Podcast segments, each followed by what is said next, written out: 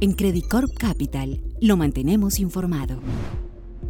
Bienvenidos a un nuevo episodio del podcast de Credit Corp Capital. Soy Daniel Heredia y hoy hablaremos del reciente repunte de los contagios en Europa y sus implicaciones para las decisiones de los diferentes gobiernos y las autoridades económicas. Europa enfrenta desde hace varias semanas la cuarta ola de la pandemia, que amenaza con retrasar nuevamente la recuperación económica de la región. La principal potencia del bloque, Alemania, anunció hoy que impondrá restricciones a nivel nacional a las personas no vacunadas, por lo cual no podrán ingresar a comercios no esenciales, restaurantes y lugares de culto y ocio. Además, la saliente canciller Angela Merkel señaló que se considera hacerlo obligatoria la inmunización desde el mes de febrero. Estas medidas se dan en un contexto en el que el país se enfrenta al mayor repunte de casos diarios desde el inicio de la crisis sanitaria y del cual no han escapado otros países vecinos como Austria. De hecho, en aras de controlar la propagación, Austria declaró un confinamiento obligatorio el pasado 22 de noviembre, cerrando sus fronteras al turismo. A este les dijeron Portugal con el endurecimiento de los requisitos para ingresar en el país y acceder a determinados establecimientos. Países Bajos con cierres nocturnos de restaurantes y bares. Bélgica con la obligación de teletrabajar cuatro días a la semana hasta el 19 de diciembre.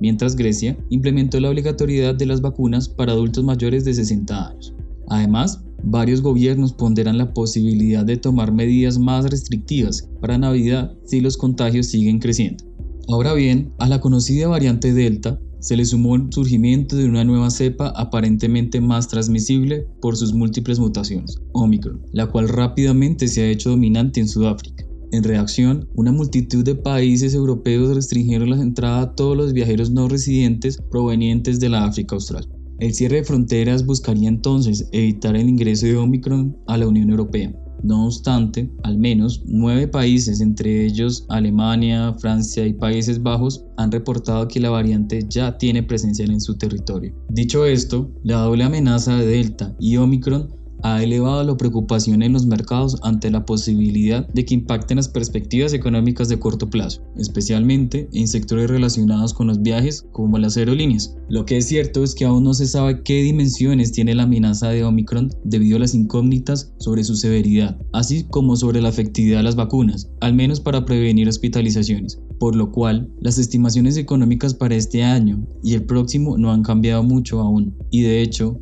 la OCDE elevó en 0.9 puntos porcentuales la cifra esperada para 2021 a 5.2% y recortó solamente en una décima la de 2022 a 4.3%. Por el momento, las autoridades han intentado contener el pánico y han hecho un llamado a la población a confiar en la vacunación contra la COVID-19 y a acelerar su administración. La Comisión Europea afirmó que si bien hay que prepararse para los mayores contagios, en donde Omicron podría generar la mitad de estos, las fronteras internas de la Unión Europea seguirán abiertas gracias al uso del certificado digital de vacunación. Por su parte, el Banco Central Europeo reconoce el posible retraso en la reactivación total del sector servicios, pero asegura que la implementación de rápidas medidas de control contribuiría a contener los efectos económicos de nuevas olas y que la zona del euro está en mejor condición para hacer frente al riesgo inminente. Sin embargo, lo que a nuestro parecer hace diferente a esta ocasión es que la política monetaria se enfrenta a la encrucijada entre mantener el estímulo para sortear de mejor manera los riesgos a la baja en el crecimiento y un incremento acelerado de la inflación que ha generado presiones de diferentes frentes para que se desescale sus programas de compras de activos. Consideramos por lo tanto que, si bien el Banco Central no la tendrá fácil a la hora de decidir en su reunión del 16 de diciembre cuál será el futuro del alivio monetario posterior a marzo,